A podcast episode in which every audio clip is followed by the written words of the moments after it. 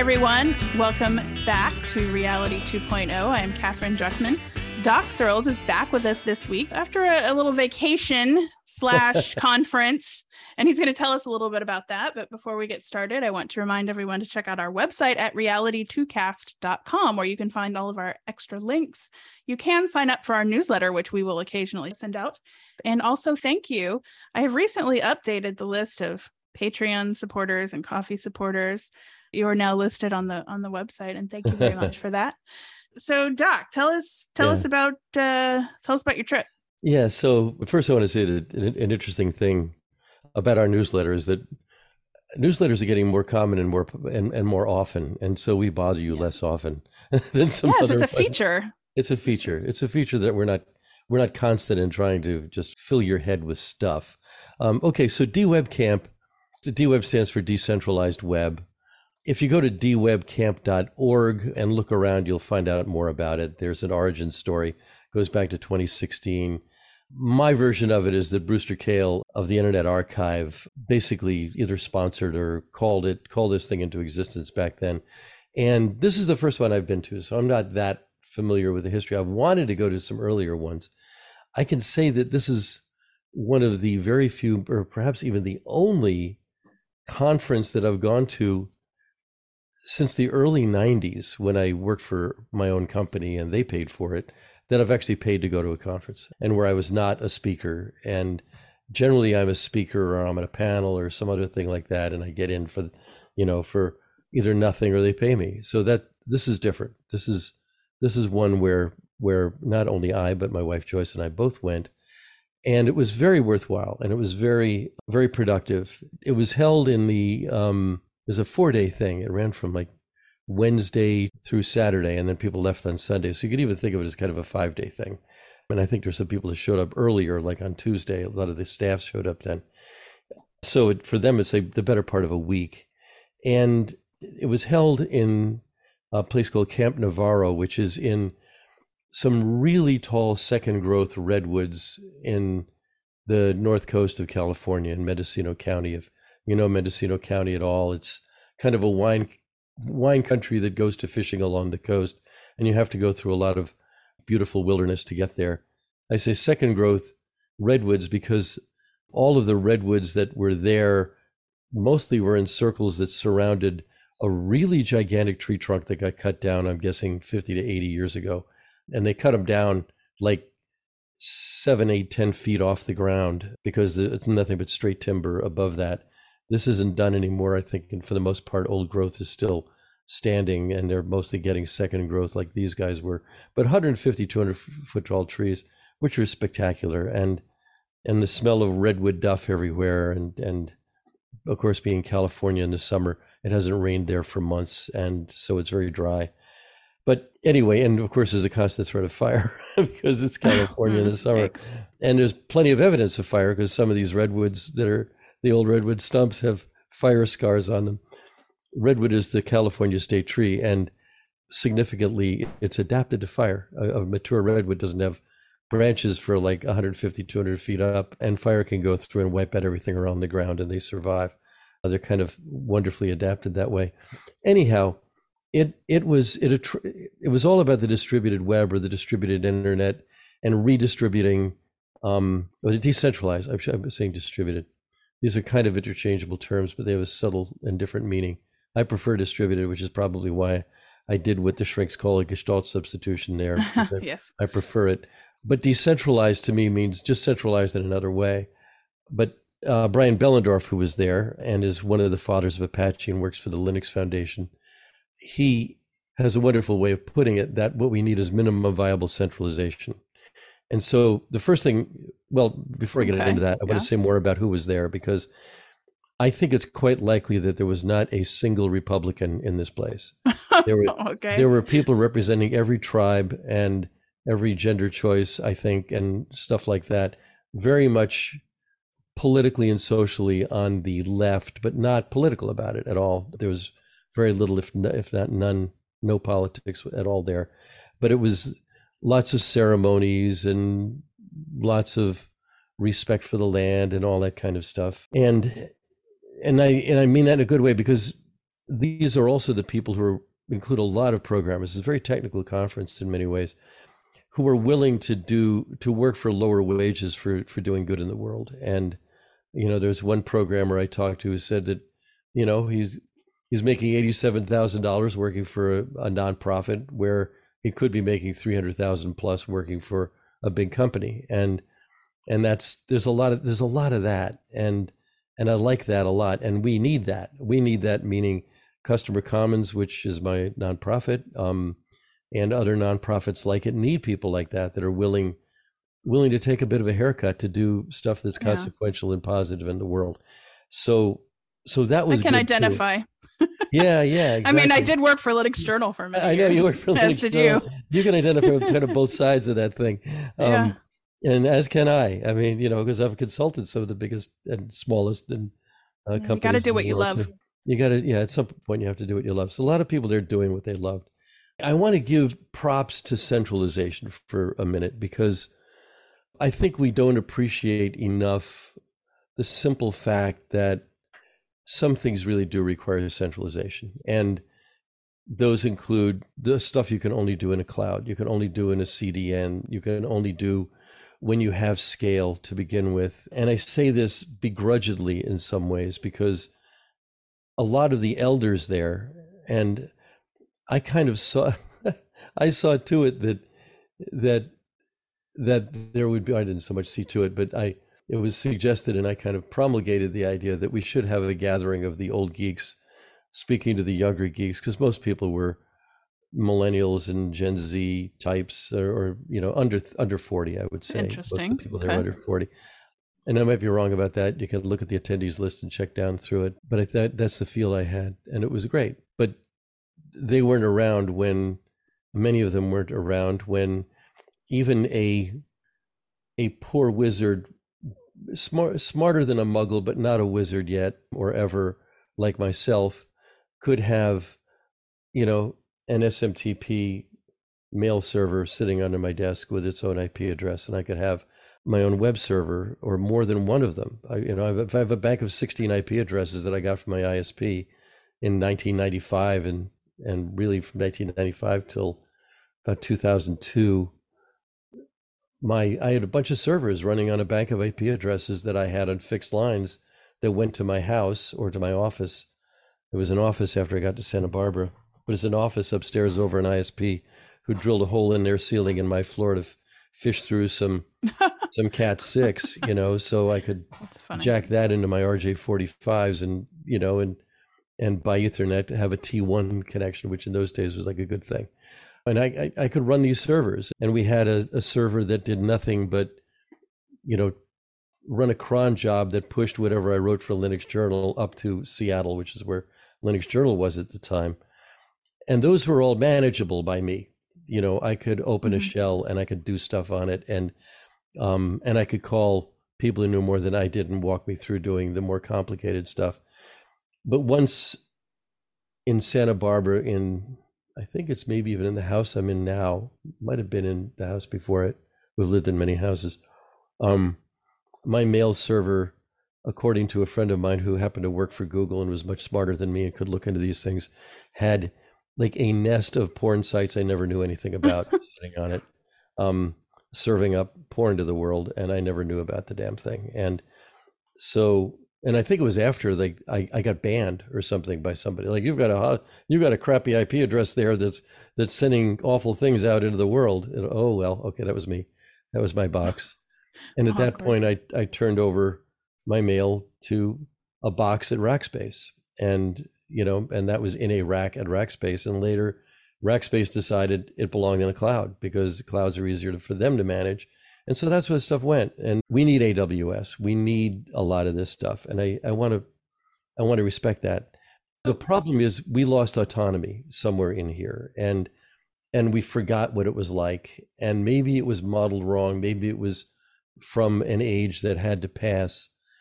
But some value got passed along with it. And what we're doing now, and by we I mean everybody that was at DWeb Camp, is thinking about how we can redistribute this this out to smaller centers on various edges. So there are people there from IPFS, the interplanetary file system. There are people from Solid, Tim Berners Lee's thing, that we're doing really interesting stuff. A lot of people doing the SSI stuff, DIDs, which are distributed at the distributor digital IDs, basically digital IDs. Anything can have a digital ID, and DIDs are a method of doing that. That's the W3C standard.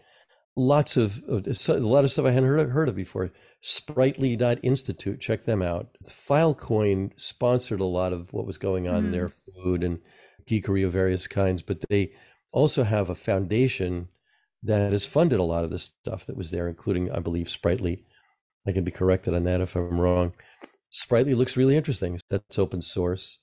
Um, Beckn, B E C K N, which is out of India, a protocol for uh, demand and supply to signal each other, something that I've been calling for for 100 years and looks promising. It's part of a bigger, more government oriented or run thing in India, but it has promise. And I've, I've I haven't seen the tech on it, but it's there, and some of it at least is open source. That was another one. So, so there are lots and lots of earnest efforts, and also around governance. Okay. The term governance was very big there, and that's why I say there were no Republicans there because you know, and generally when they hear words like governance or even community and anything social in it, you know, it's like it's chalkboard on their minds. Um, and I mean that with a lot of respect because I think that we do need. I have very strong libertarian kind of Silicon Valley libertarian sympathies where I'm very leery of new laws. I was very enthused about GDPR, not so much about the CCPA, and almost not at all about subsequent laws because I think I see all of them kind of demoting the individual to being nothing more than a data subject and a pinball in all the big companies' machines, going asking for you know asking for handing over consent everywhere it touches a system, and I think it's just horrible and wrong. But that's the laws kind of comprehend that. So, what kind of governance do we actually need if we're going to be civilized? Because if we're civilized, we need governance. So there's a an outfit there called MetaGov, I think, a bunch of really smart people there. Uh, went sat in on a bunch of sessions there where they talked about all the different kinds of nonprofits you can have and what the advantages and disadvantages were and how what the governance models were for those things. Really, really interesting stuff, um, which normally would bore my ass off, but we're actually I can actually use some of that, um, and it's relevant too to hanging out at the Ostrom workshop at Indiana University, which I'm doing also. And her Nobel Prize, Elinor Ostrom's Nobel Prize, was in is in governing the commons, and so everybody here wants to make a commons of some kind, uh, including us with customer commons. So that's kind of like the top level summary. Okay. And I I'm, recommend I'm, go go there next year. It'll be again yeah. About how many people? I don't know. I'm I, looking at the page, but I, you know, I can't. Yeah, I think it was. it's a. It's it's not small. It's not small. I I think it was. I'm going to say because we were never. Maybe about 200. Okay. And I might be. It is small. I might be a 150, a hundred low um, on that. I'm not more than 50 high. So, okay. so maybe so in the 200s somewhere, I'm guessing. But there was only one time we, we gathered, I think. And, but most of the time we were scattered and literally off into the woods. You know, I mean, there was the, you know, the Redwood Cathedral. There, there, there was kind of fun names for different things. The, the, the the Filecoin disco or something. I mean, that was a place where they had audio yeah. doing things. Looking and there seems to be a lot of a lot of Filecoin talk here. A lot of Filecoin. Filecoin was probably the biggest corporate presence there, but the yeah. touch was light. I have to hand it to them. The touch was okay. light. So I'm curious. You mentioned this generational difference in terms of let's say level of DIY. So so if you you have this group of people that's that's working toward individual autonomy and decentralization do you find that many of them don't remember the early web that you speak well i don't of? think they were there. I mean in many cases yeah. they weren't there. They were too young. Um, i mean certainly everybody kind of knows the the origin stories and respects them. Um, and i think they respect the people who are involved. Uh, i i don't think that's a problem at all. But i think that they're you know the the elders among them, among us who were there, you know, do remember and live most of our lives in a world that was not digital, and mm-hmm. you know yeah. where where the internet was not connecting everything all the time, and um, and when and we went through really a fairly brief period when we did get on where the geekier among us could enjoy a kind of autonomy mm-hmm. and and and real agency i mean there i, I mean I, I have maybe talked about this too much but maybe not on the show i don't know but my blog which ran you know the original form of it at at the original um, url which is still exists. I mean, it, it's still on the net. Uh, it's not exactly the same URL, but the entire corpus is there, running on old code, but it's preserved code, and nobody's busy screwing with it, which is actually good in that case.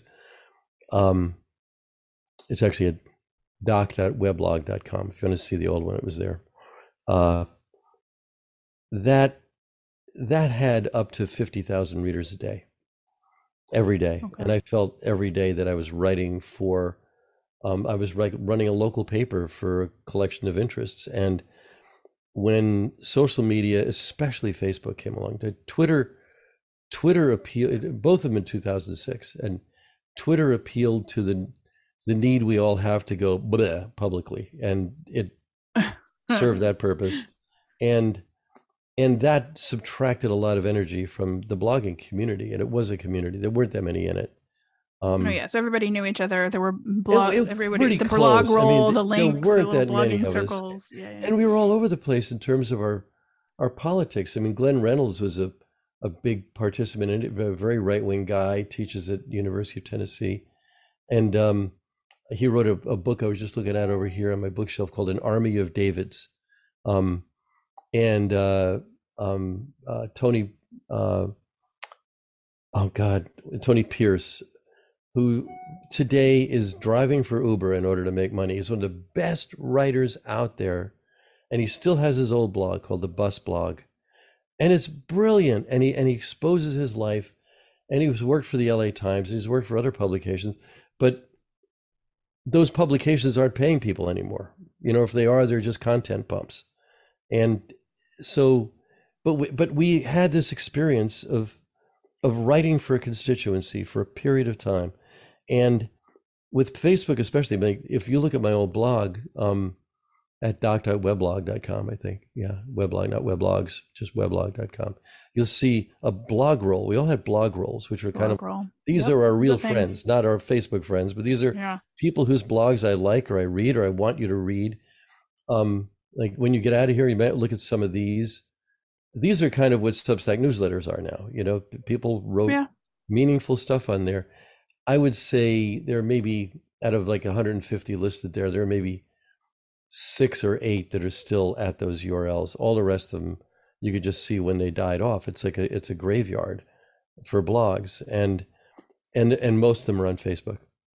You know, there are people who and they're brilliant people who right on Facebook. Bob Frankston, uh, David Reed, um, um, Dean Landsman, uh, and, and, I don't think I'm not sure either Reed or or Frankston had a blog in that sense, but they were.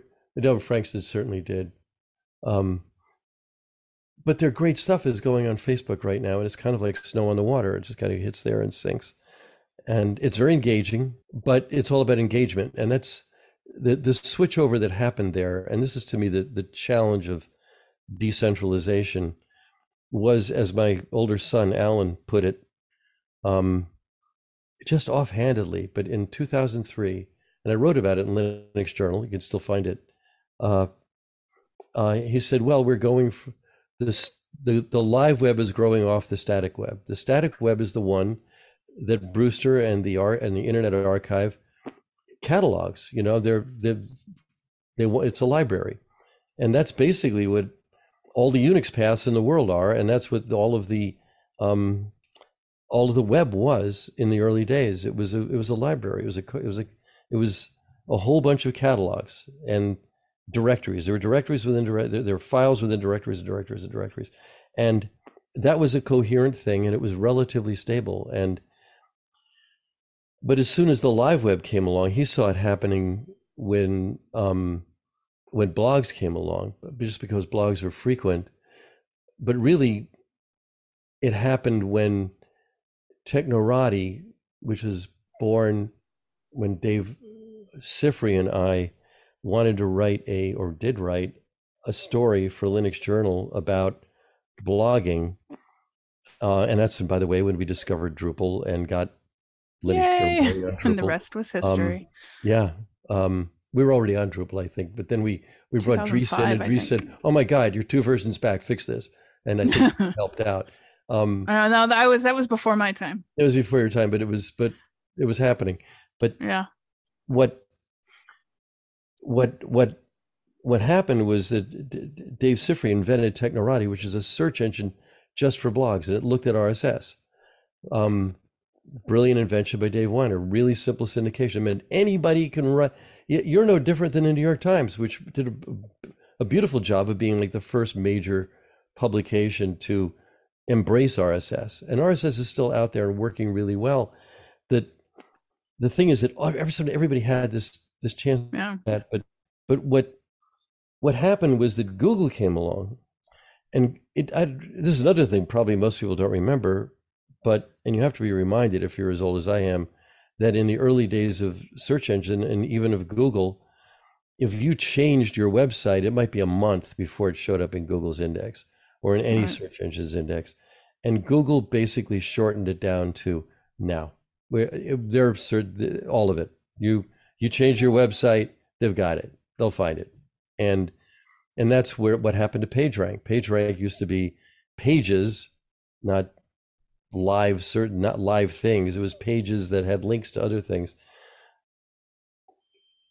I have I have um Easter eggs, one Easter egg in particular, in old things that I wrote that had a word. I'll just say it because you won't be able to spell it. Lerfensterdl. I put the word Lerfensterdl in several files, and I can find them still on my laptop. I can't find them on, the, on it with a search engine. Google is not looking at that stuff anymore, and I have links to those those pages, and it's looking at live stuff. It's the live web. Everything is now, and it applies to everything. And this is how do you decentralize that? I don't know because like with and and socially we have now the way young people deal with photography, for example, is I'm shooting something to show my friends or my relatives. I'm going to keep it for a while. I don't care about the older stuff as much. It's not archival. And photography was, for its entire history until recently, almost entirely for archival purposes. You know, it, one kept these things. I don't think people keep anymore. I've seen no numbers on this. So I really don't know. But it's part of the liveness of it. But if you're going to run the live, you're going to need a lot of centralized services doing that. Yeah. And and so how do you get around that? And it's just a gigantic question. Uh, and lots and lots of answers. And a a good and a bad thing, I think, is that everybody's working on their own shit. You know, mm, yeah, so, I can see that.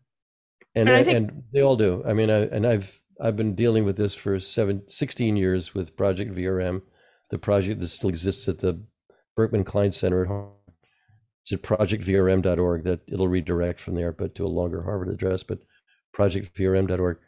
Um, that has an active list of 500 some people on it, but a lot of developers working on their own stuff. And the stuff doesn't necessarily get along with the other stuff.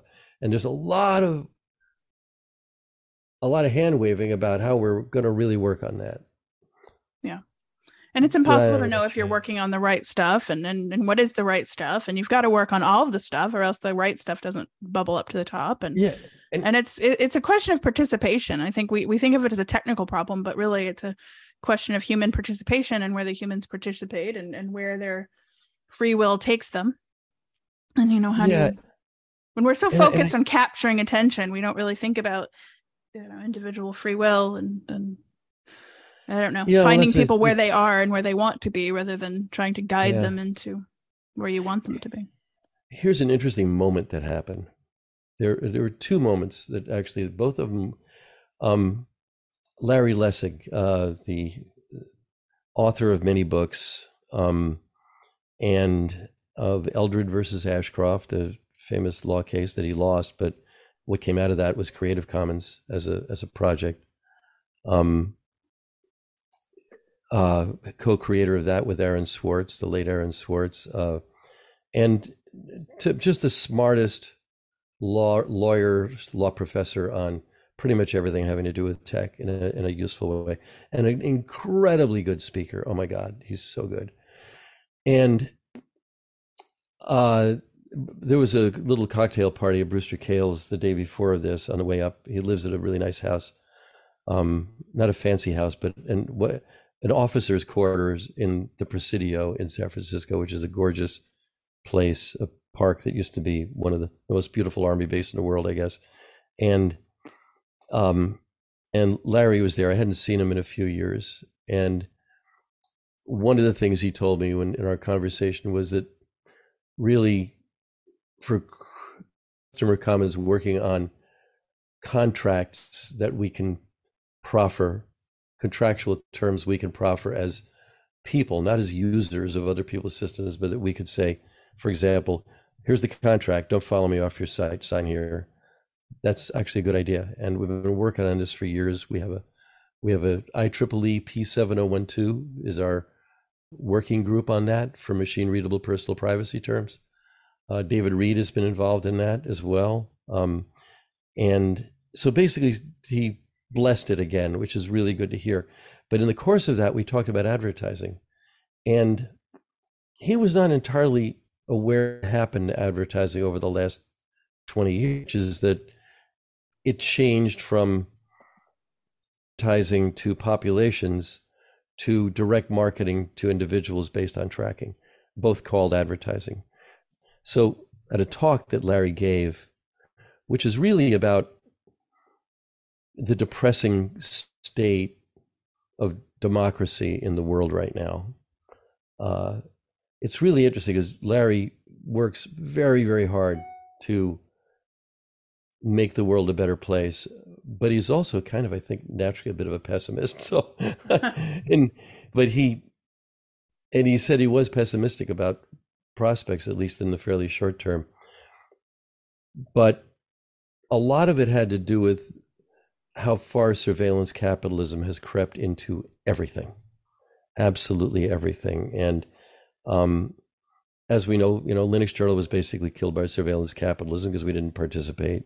And um, I was talking to somebody you and I both know, but we're I won't mention the name, but let's call them a big publisher that has been losing advertisers that are people in the open source world, but uh, who who want the tracking, they want the numbers, they want they want they want to get personal with people and yeah everybody does. Yeah and everybody does everybody and, wants the data and the telemetry and yeah. Yeah and and and the entire advertising industry is wrapped around that now. The the exception is you know the the big brand ads that go on on sports and um on TV, you know, I mean, uh, you can have some because they're beautiful ads that happen on TV. Watch the Super Bowl, there they are, but you can see them on any basketball or football game, and those are aimed at populations. But um, the rest of the business wants to get personal and to hell with the GDPR and all of the laws about it. They want to get personal. So it was interesting. So Larry, in the Q and A after his talk, somebody was asking about advertising, and and he looks at me and he calls me up on stage. Says, "Doc will answer that. Could answer these questions," which is great because I was able to say that the word advertising is rhetorical camouflage for direct marketing because that's what we have now. 90 90x percent of what you deal with in tech is is surveillance capitalism. That's what it is. It wants to get personal, and and that is that is the norm now, and it's very hard to even imagine the world without that. But in fact, we had the world without that when we had real advertising and that yeah. remains a real business model and it doesn't have to get personal and every brand you can name with uh, two exceptions i can think of zara and trader joe's has been made by advertising um, of the old kind maybe Costco got along with that because it just came out there, but or maybe CVS. I don't. I never see ads for, for CVS, so maybe I'm missing it. But um, I mean, you just you put your you know put your stores everywhere, and you kind of don't need yeah. the ads anymore. But anyway, it it that was that was kind of encouraging because what happened was that several people dropped out of the line of people at the microphone. Um, you know, the audience microphone. People kind of lined up behind this mic to ask questions. Someone just went back and sat down because the advertising questions that I had just answered, and I probably wasn't up there more than two minutes. But that was an interesting thing to me because and many people came up to me afterwards saying, "I had no idea. I had no idea that that that there were two completely different things called advertising, and only one of them was really advertising, and the other is direct marketing. That's um, interesting. Which is junk mail.